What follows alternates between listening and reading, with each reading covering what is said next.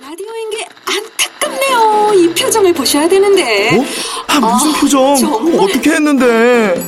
KBS 라디오 7개 채널에서 제공하는 최고급 정보들을 사진과 기사 그리고 영상으로 확인하실 수 있습니다. 읽는 라디오 KBS 라디오 홈페이지 라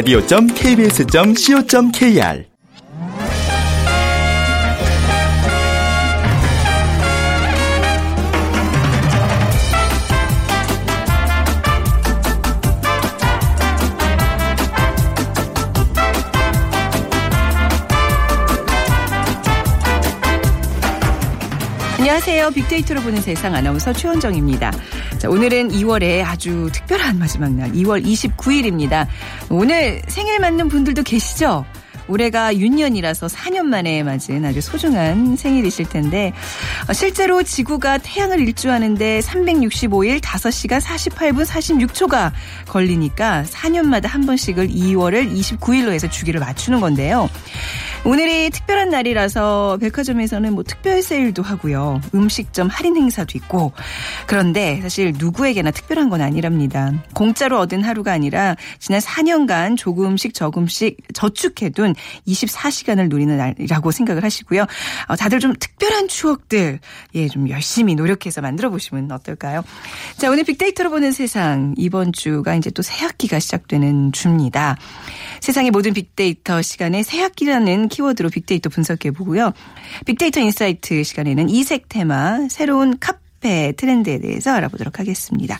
자, 먼저 오늘 빅퀴즈 드리면요. 어, 이들은 자신이 추구하는 가치에 과감하게 투자하는 소비자 들입니다. 음, 그 중에서도 가정과 자녀의 책임감으로부터 벗어나서 제2의 전성기를 맞고 있는 세련된 5, 60대 여성인데요. 자, 자신의 외모뿐만 아니라 건강, 취미 활동 등 자신을 위한 투자에 돈을 아끼지 않는 도시 할머니를 오늘 맞춰주시면 됩니다. 도시 할머니. 도시가 이제 어반, 영어의 어반과 할머니를 뜻하는 그래니를 합성한 이 단어예요. 자, 어반과 그래니 합성어. 1번 그랜드마더, 2번 호호 아줌마, 3번 어번 그래니, 4번 압구정 할머니. 뉘앙스는 두 개가 좀 비슷하기도 하네요. 그죠? 자, 방송 들으시면서 정답과 함께 다양한 의견들 보내주시면 됩니다. 당첨되신 분께는 5만원 상당의 백화점 상품권 드립니다. 휴대전화, 문자메시지, 지역번호 없이 샵 9730이고요. 짧은 글은 50원, 긴 글은 100원의 정보 이용료가 부과됩니다.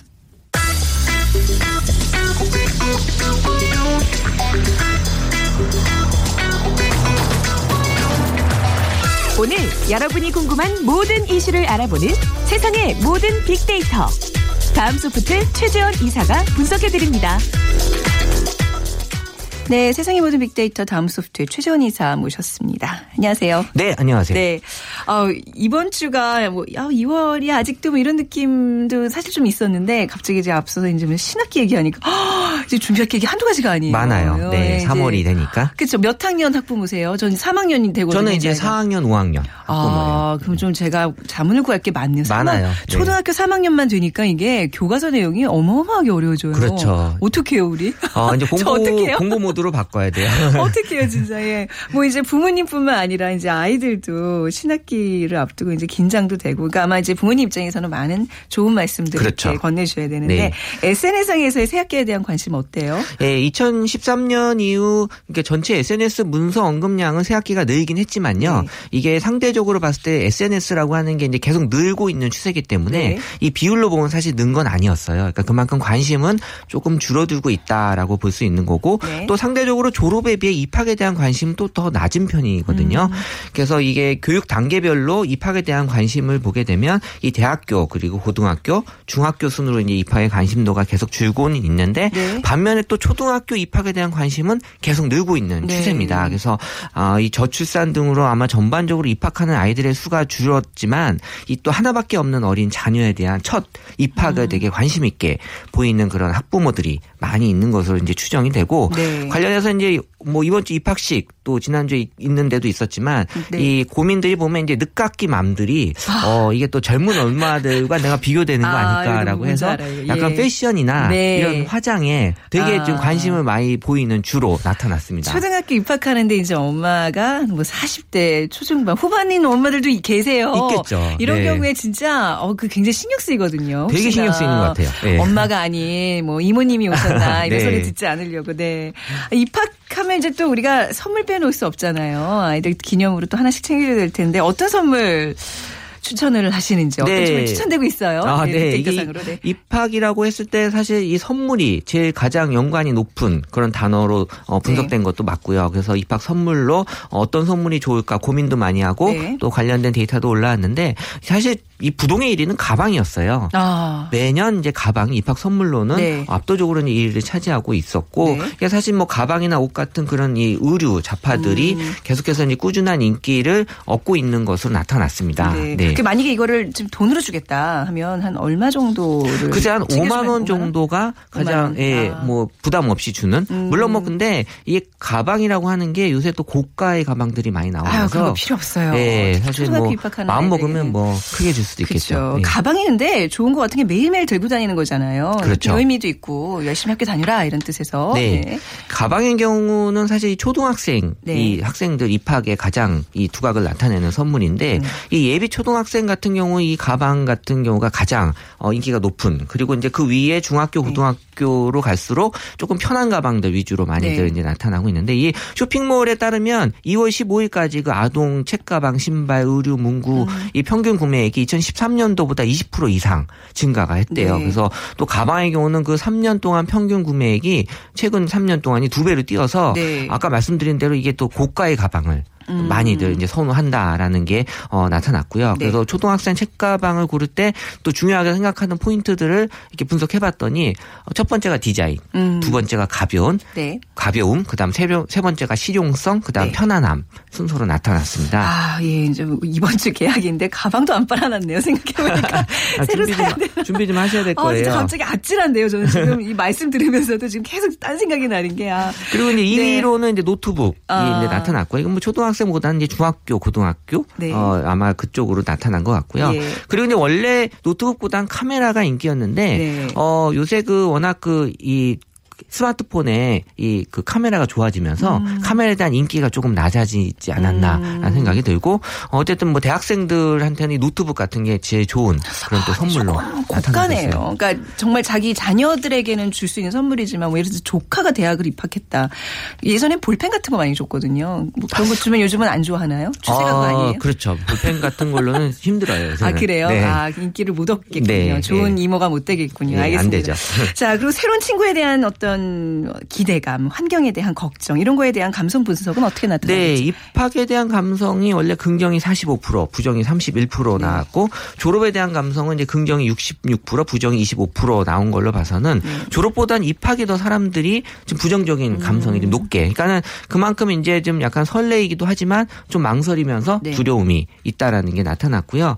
그래서 2013년도부터 입학에 대한 어떤 걱정, 고민 이런 것들 많이 올라왔고 아무래도 이게 친구 에 대한 얘기들이 좀 많이 있었는데 네. 이게 또 왕따 이슈에 대한 부분들이 아. 이제 지속적으로 좀 회자가 되고 있어서요. 네. 그러니까 이런 것들이 좀 걱정으로 나타나지 않았나라는 것도 올라왔고 그리고 이제 어 뭐 표현으로는 뭐 다양하다, 새롭다 이런 이제 표현들도 많이 있었지만 그래도 이제 걱정된다, 고민된다, 이 설렌다라는 것들이 계속해서 이제 언급량에 어 차지를 하고 있었다라는 게 사람들이 이제 초등학생이나 중학교 또 고등학교 갈수록 이 친구들에 대한 고민이 그렇죠. 어 되게 높게 나타난 걸로 보여졌습니다. 네, 그래도 뭐 학생들이라면 좀 아무래도 이제 아, 새 학기부터는 새 학년부터는 공부를 좀 성적을 좀 향상시켜야 되는데 이 고민이 가장 크지 않나요? 어, 그렇죠. 이제 어떤 그 친구 외에는 이제 네. 음. 공부와 그 다음에 이제 생활. 그래서 이제 초등학생 경우에는 이제 공부라고 하는 게 아까 뭐 3학년 말씀하셨는데 네. 점점 그 연령대가 좀 낮춰지는 것 같아요. 어. 사실 그 전에는 4학년이었거든요. 그래요. 지금은 이제 3학년까지 이제 좀 내려오지 않았나.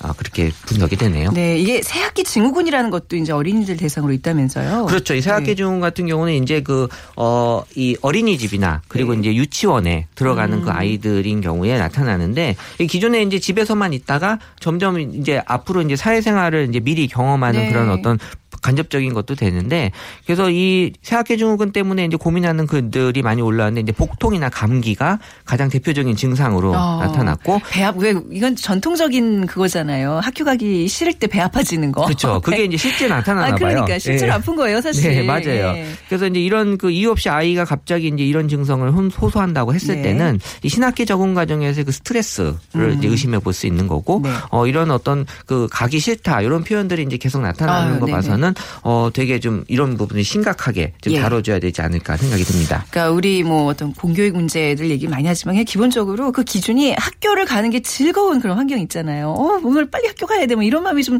들어야 되는데. 해주는 게 그러셨죠, 최 이사님. 저는 학교 가는 게 너무 즐거웠어요. 네. 네, 아고 그렇게 예, 눈 하나 깜빡하지 않으면서 이렇게 거짓말. 새 학기에 또 이제 조금 이제 학년이 높아지면 나의 네. 패션, 뭐 교복 입는 학교들도 있겠지만 그래도 요즘 교복도 조금씩 그 세련됐죠. variation을 두면서 아이들이 네. 그 패션에 굉장히 관심이 많잖아요. 어떤 추세인가요? 그 이제 중학교 고등학생 같은 경우는 음. 이제 교복 네. 때문에 신경을 많이 쓰는 이 패션 아이템이 이제 신발이었어요. 아, 그렇죠. 네. 이제 신발은 그래도 이제 본인들의 스타일을 보여줄 수 아, 있는 그렇네요. 어, 품목이기 때문에 그래서 운동화가 이제 인기였는데 네. 운동화를 고를 때 또 순서 그 선택의 폭을 기준을 보니까 이제 디자인, 네. 그다음에 칼라. 이제 사이즈 순서로 네. 이제 고민을 많이 한다였는데 또 인기 있는 색깔을 분석해봤더니 음. 네. 2014년도까지는 파란색이었어요. 네. 근데 2015년도에는 또 회색. 그다음 이제 올해 2016년 들어서 이 흰색 운동화가 어. 인기 있는 걸로 봐서는요. 네. 어, 제가 분석했을 땐 약간 좀 실용적. 그러니까 흰색이라는 색깔 자체가 또 어떤 옷에도 약간 어울릴 수 있는 음. 네. 거기 때문에 이런 실용적인 측면에서 사람들의 그런 생각들이 이제 보여지지 않았나. 네, 뭐 예전에 비해서 조금 그래도 뭐 디자인 칼라 뭐 이런 걸 우선시한다는 게 좀 그래도 괜찮네. 예전에는 왜 우리 상표 그렇죠. 초등학교 때 그 상표 엄청 진짜 집착했죠. 아, 예. 요즘 뭐 금수저 뭐 수저 계급론처럼 그 신발을 못 신고 다니냐에 따라서 계급이 확 나뉘었잖아요. 지금은 전혀 그런 것 같지 않아요. 아 그런 요즘 아 그렇군요. 네. 워낙 또 많아졌고 네, 예전처럼. 운동화가 그렇게 많이 고가는 아니라서 그렇죠. 그렇죠. 또 네. 어떤 거에 또 그리고 관심들이 대학생 있어요? 같은 경우는 이제 또 셔츠와 가디건이 이제 또 어, 품목으로 어. 높게 나타났는데 네. 이 원피스 같은 거는 이제 점점 관심이 좀 줄고 있어요. 그래서 네. 이제 원피스를 이제 예전에는 좀 즐겨 입었 다는 분들도 요새 이제 원피스보다는 약간 편한 복장을 네. 추구하는 것 같고 요새 그 또 여성들에 대한 어떤 편함함이 많이 좀 보여지고 있는 사회다 보니까 어 어떤 여성들을 중심으로 이런 그 복장에 있어서도 네. 약간 그 편안함을 보여주는 그런 어떤 유행이 나타나는 것 같습니다. 네. 네. 자, 마지막으로 새 학기에 이제 사실 뭐 성적 이런 것도 중요 하지만 친구 관계, 교우 관계만 원만해도 수월하게 시작할 수 있거든요. 친구 그렇죠. 어떻게 사귀어야 돼요? 그러니까 제가 좀 팁을 좀 드리면 네. 이 새학기는 사실 이 낯설고 설레는 데 있어서 새학기에 얼마나 빨리 적응하느냐는 결국 친구를 얼마나 빨리 사귀느냐가 음. 네네. 전적으로 이제 좌우할 수 있어요. 그래서 가장 많이 얘기되는 것도 이제 친구기 때문에 어 제가 팁을 하나 드리면 네. 처음 말을 걸어야 되는 옆에 있는 친구한테 음, 네. 이렇게 물어보세요. 어너 혹시 풀 가지고 있냐?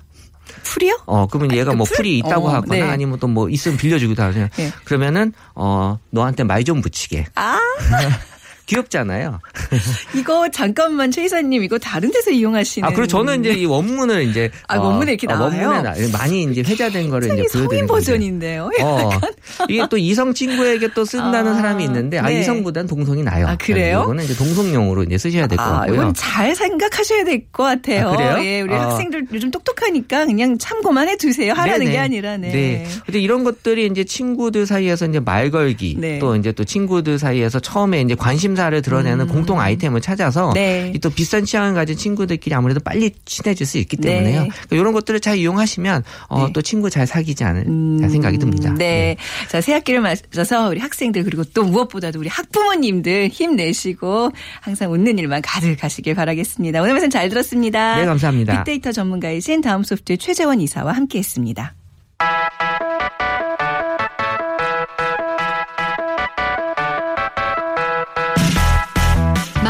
읽으면 트렌드가 보인다. 빅데이터 insight. 타파크로스 김용학 대표, 이호선 심리학 박사가 분석해 드립니다. 네, 타파크로스의 김용학 대표, 숭실사이버대학교 기독교 상담복지학과 이호선 교수 두 분 나오셨습니다. 안녕하세요. 안녕하세요. 네. 오늘 빅퀴즈 네. 어, 이호선 교수님이 왠지 이제 좀 연세 드시고 할머니가 되시면 요런 류의 어떤 소비자층이 되실 것 같아요. 네네. 딱 느낌이 있네요. 지금 요즘 예, 퀴즈 주시죠. 네, 이미 할머니가 됐습니다. 아니, 아유, 네. 아니시지만. 네. 자, 문제 드리겠습니다. 이들은 자신이 추구하는 가치에 과감하게 투자를 하는 소비자들이 많은데요. 그 중에서도 가정과 자녀의 책임감으로부터 벗어나 제2의 전성기를 맞고 있는 세련된 50대에서 60대 여성들을 말합니다. 네. 자, 이 계층은 자신의 외모뿐만 아니라 건강, 취미 활동 등 자신을 위한 투자에 돈을 아끼지 음. 않는 그런 그룹인데요. 도시의 할머니. 아, 그래서 도시란 뜻의 urban 그리고 어, 네. 할머니란 뜻의 granny. 네. 요것의 합성어인데 무엇일까요? 보여 네. 드릴게요. 1번 grandmother. 네. 2번 호호 할머니. 3번 어번 그래니. 네. 4번 압구정 할머니. 아, 네. 정답 아시는 분들은 휴대전화 문자 메시지 지역번호 없이 샵 9730으로 보내주세요. 짧은 글은 50원, 긴 글은 100원의 정보 이용료가 부과됩니다. 왠지 호할머니도 어울리실 것 같고. 아, 네, 요즘은 진짜 이렇게 경제력 있는, 구매력 있는 할머니들, 요즘 저희 집 같아도 이렇게 아이한테 용돈 줄 때 할머니 지갑이 열리지 할아버지 지갑이 잘 안 열리더라고요. 그 전에. 교육권은 항상 할머니로부터. 그러니까요. 네. 예. 자, 오늘, 어, 할머니에 대한 얘기가 아니라 카페에 대한 얘기를 하도록 하겠습니다. 김효학 대표님, 어떤 이야기죠? 네, 이색형 카페라고 볼 수 있는데요. 네. 최근에 이제 컨셉이 들어가 있는 카페가 굉장히 많이 증가하고 있습니다.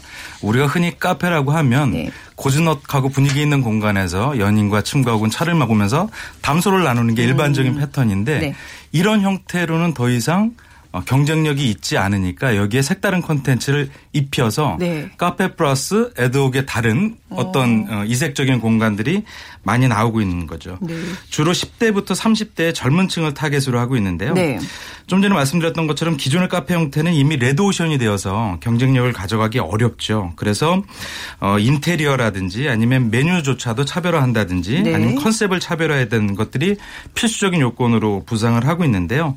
커피숍들이 커피를 팔기보다는 소비자들한테 시간이라든지 감성 같은 것들을 판매하는 전략으로 크게 변화를 하고 있습니다. 음. 네. 그 실제 빅데이터를 살펴보니까 이런 이색형 카페에 대한 담론이 작년에 비해서 어, 10만 건 이상 음. 어, 증가하고 있는 것. 그리고 이것이 단순히 하나의 포인트에서 증가하는 것이 아니라 매월 꾸준하게 증가하고 있는 것들을 네. 확인할 수가 있었습니다. 네, 시간과 감성을 판다. 네. 우리가 네. 흔히 이런 감성을 네. 이제 소비하거나 아니면 긴 시간 있을 수 있는 다른 업태를 한번 고려를 해봤어요. 네.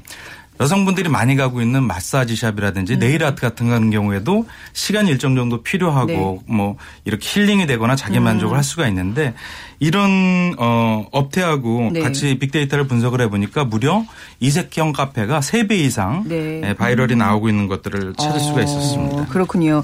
그러니까 지금 아마 굉장히 뭐 바쁜 시간을 보내시면서 라디오 듣고 계신 분들, 좀 이렇게 뭐 육아 이런 거에 좀 시달리시는 분들, 지금 제가 말씀하신 거 굉장히 공감할 텐데, 저희 사실 그 담당 PD, 김호상 PD가 오늘 이제 휴가예요. 근데 항상 했던 얘기가 자기가 그 카페 같은 데서 한 시간 이렇게 책을 쫙 정말 여유있게 읽고 싶다. 근데 그 마음이 뭔지 딱 알 잖아요. 그 그렇죠. 아이와 가정과 회사로부터 조금 벗어나서 즐길 수 있는 나만의 공간. 그거를 살 수 있는 시간과 감성을 살수 있는 곳이 바로 카페인데 지금 혹시 이 방송 그렇게 듣고 있는지도 모르겠네요. 잠시 휴가에서. 자, 아무튼 그런 카페들, 그좀 인상적인 카페들이 계속 좀 많이 나진다는 얘기인데 혹시 교수님은 그런 얘기, 그런 카페 좀 이용해 보신 적이 있을까요? 어, 그럼요. 어, 저는 PD 이제 지금 사실은- 듣고 있대요. 아, 아? 바로 예, 연락이 왔네요. 어, 네네. 그 저는 네. 사실은 뭐 옛날에 커피숍에 오래 앉아 있다가 쫓겨났던 아픈 기억이 있어가지고 왜? 아, 너무 오래 앉아 있으면, 앉아 네. 있다고 그랬는데 요새는 뭐 오래 앉아 있다고 쫓아내는 카페는 없죠. 그런데 저는 사실 단골로 가는 카페가 따로 있어요. 음. 어. 저희 집 아주 가까운 곳에 있는 카페인데 거기는 당근 케이크 일품인 곳입니다. 아, 그때 한번 그 말씀하셨어요. 네. 맞아요. 당근 케이크 하나로도 사실은 세계를 점령할 수 있는 카페인데 네. 소박하게 아주 작은 평수에서 어. 약간 독특한 맛의 커피와 더불어서 네. 그 당근 케이크하고 뭐 치즈케이크 이런 것들을 메인으로 팔고 있는데 음. 그런 곳에 가면 기본적으로 일단 단맛이 있고 네. 커피의 쌉쌀한 맛이 함께 있으면서 낮은 음악으로 장기적으로 있어도 아주 편안하게 있는데 네. 이런 이색 카페들은 이런 항목들을 거의 대부분 약간 다른 아이템으로 대부분 충족시키고 있는 게 아 닌가 싶어요. 근데 이제 단순히 뭐 커피, 맛있는 케이크, 뭐 책을 읽을 수 있는 공간 외에 요즘엔 그거 이상은 뭔가 이색적인 게 있다는 얘기잖아요. 그렇습니다. 네. 그 최근에 한남동에서 굉장히 유명한 카페가 있는데요. 네. 그것도 카페 이전에 American 케이크 전문점이라는 컨셉이 있어요. 그러면 이제 미국의 가정식 케이크 같은 것들을 먹을 수 있는데 사실은 여러 가지 커피 음료들이 있는 음. 카페인 거죠. 저희가 그런 이색 카페와 관련된 연관어 분석을 해보니까요. 가장 상위에 떠오른 키워드가 이 이색을 나타내고 있는데 그 키워드가 뭐냐면 유기묘였습니다. 유기묘요? 네. 묘는? 고- 고양이. 고양이 지 않습니까? 그러니까 아, 예전에 네, 유기견에 대한. 예, 네, 네. 관심이 높았는데 어. 이제는 그 유기된 고양이에 대한 관심도 되게 네. 높아요. 그런데 이 유기묘를 컨셉으로 한 그런 그 카페가 소비자들한테 많이 공감을 얻고 있어서 네. 연관어 상위로 올라온 거죠. 이제 애견 카페 같은 것이 1인 가구가 증가되니까 음. 이제 어떤 그 반려동물 펫으로서 이제 어, 강아지 혹은 스트레스를 해- 해소하기 위한 욕구로서 많이 얘기가 됐었는데 버려진 길고양이를 데려다가 케어를 해주는 몇몇 카페들이 음. 어, 나타나고 네. 단순히 에, 어, 유기묘에 대한 것이 아니라 그것을 스토리화해서 바이럴에서 굉장히 많은 소비자들한테 네. 입소문이 나기 시작한 거죠.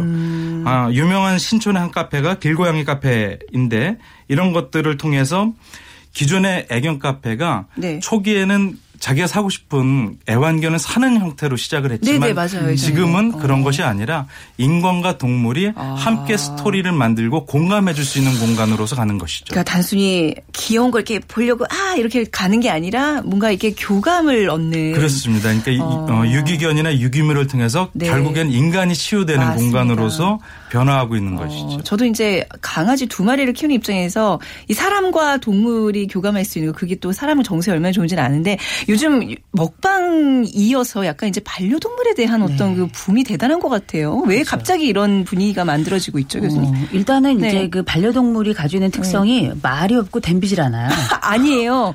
짓고 댐비기도 네, 그렇죠. 짓궂은 애들도 있긴 아니, 있는데 사람에 비하면. 네, 일단은 뭐 내 말을 잘 듣고 그럼요. 오래문 오고 또 네. 언제든지 나를 향해서 복종하고. 반갑게 맞습니다. 다가 오잖아요. 네. 근데 이제 이 친구들이 가지고 있는 특징 중에 하나가 또 온도가 있다는 겁니다. 아. 차갑게 나를 내버려 두는 사람들보다 언제든 안았을 음. 때 따뜻한 온도가 있고 그리고 왠지 그 반려동물하고 함께 지내고 나면 왠지 내가 괜찮은 사람인 것 같은 아. 이런 이미지도 또 있기 네. 때문에 이 함께 살아간다는 것을 통해서 나도 발견하고 동물도 발견하고 이두 가지 양자를 다 충족시키기 때문에 아. 네. 최근에 반려동물에 대한 이런 그 기쁨 또 음. 소망 또 이런 기분 좋은 느낌에 대한 표현이 많은 것 같아요. 네, 그만큼 이제 어, 사람들의 외로움이 좀 증가하고 있다는 그런 거에 또 반증이 아닐까 싶기도 하고. 자, 뭐 애견 카페, 애견 유기묘 카페 네. 얘기를 들어봤고 또 재미있는 어떤 이색 카페가 있을까요? 네, 최근에 저희가 소개해드렸던 트렌드 중에 레트로 트렌드가 있잖아요. 네. 예. 과거를 생각하고 자신이 영화로웠던 시간들을 추억을 떠올리면서 네. 행복해하는 그렇게 생각 어 그런 관점에서 나타난 트렌드가 키덜트 트렌드죠. 맞습니다. 어른이지만 아, 아이들처럼 장난감을 만들고 그런 걸 통해서 힐링을 얻는데 이런 레트로 게임 카페들이 최근에 인기를 다시 많이 끌고 있어요. 네. 그러니까 예전에 복고 형식의 게임을 즐길 수 있는 것이죠. 어 아날로그 게임이라고 볼 수 있는데 뭐 보드 게임 보드 같은 게임, 네. 네. 특히 이런 레트로 게임 카페는 남성들한테 인기를 많이 끌고 있는데요. 실제로 가보면 어, 286, 386 PC 같은 브라운관 형태의 뭐 도스 컴퓨터 같은 것들이 막 놓여져 있고요. 도스 컴퓨터 쓸줄 네. 아나 요즘 친구들? 요즘엔 다 평면 어, 모니터인데 그러지 굉장히 오랜만에 듣는. 도스 방식. 네. 네. 초등학교 때 많이 했던 네. 슈퍼마리오 같은 옛날식 팩게임 같은 것들을 한다든지. 네, 네. 그래서 이런 추억이나 향수, 재미 같은 키워드가 연관 음. 키워드 상위에 나타나는 것이죠. 네. 근데 이런 것들 해석을 해보면 최근 젊은이들이 결핍 욕구가 많아서이라고 하네요. 네. 그래서 예전을 생각을 하면서 감성적으로 치유를 얻을 수 있는 공간에 대한 인기가 높아진다고 볼 수가 있는 것이죠. 음, 결핍, 욕구, 외로움.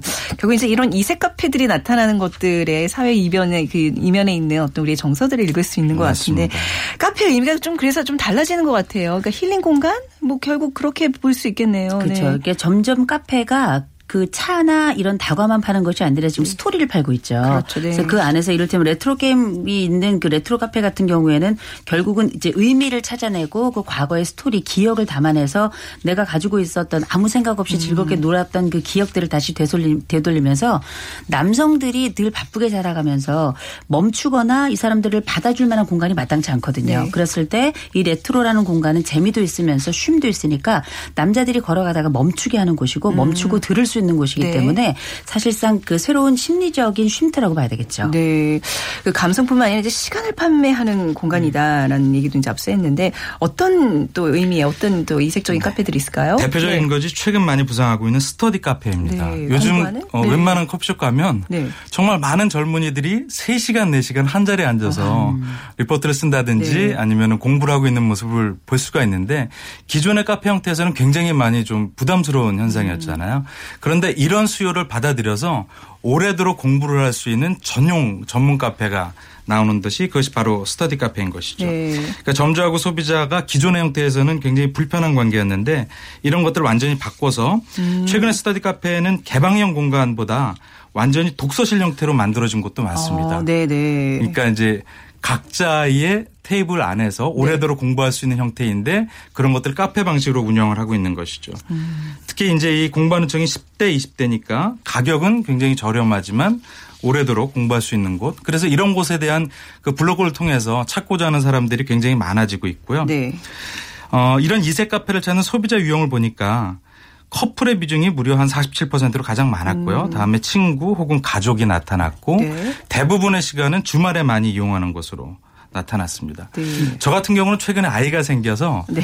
예, 키즈 카페를 많이 가게 되는데 맞아. 그 이색 카페 중에 한 대표적인 카페죠. 네, 예전에 키즈 카페는 편하죠. 너무 네. 편해요. 네. 그러니까 아까 이제 김호상 PD하고 같은 수요가 있다라고 네, 볼수 네. 있는데 어, 부모들끼리도 이 안에서 아이 있는 부모들끼리 만나서 육아 정보를 공유를 하고 아이들은 아이들끼리 굉장히 맞습니다. 편하게 놀 수가 네. 있어요. 그래서 카페와 놀이 공간이 구분된 것이 아니라 음. 하나의 공간에서 여러 가지 수요를 같이 모을 수 있는 형태가 네. 많아졌고 또 최근에 창업을 원하는 사람들이 굉장히 많잖아요. 네. 근데 이 창업 정보만 나눌 수 있는 전문적인 카페가 있습니다. 어. 그래서 거기에 가는 창업에 대해서 준비하고 있는 사람들끼리 창업 정보를 자유롭게 교환할 수 있는 그 다양한 카페에 대한 어떤 창업 관련돼서요. 네, 어, 그렇죠. 네. 그리고 또 앞으로는 수면 카페가 굉장히 뜰 것으로 예상이 되는데요. 수면 카페 좋다. 여의도 같은 경우는 이미 비슷한 형태가 있죠. 네. 저녁 때는 호프집이지만 네. 낮에 비어 있는 시간을 쪽잠을 자고자 하는 직장인들을 위해서 카페 네. 음. 형태로 운영하는 것이 있는데 이런 것들을 좀 더 전문적으로 운영할 수 있는 네. 그런 모습들이 나타나고 있기도 하고요. 홍대의 한 이색적인 카페에서는 심리치유 카페가 있어요. 네. 그래서 여기는 아예 심리치유를 받고자 하는 수요가 있는 사람들만 전문적으로 모셔서 멘토링을 해준다든지 스트레스 음. 상담을 해주는 이런 형태들도 운영이 되고 있죠. 왠지 스타디 카페 이런 데는 독서실보다는 좀 더 공부가 잘 될 것 같고요. 그렇죠.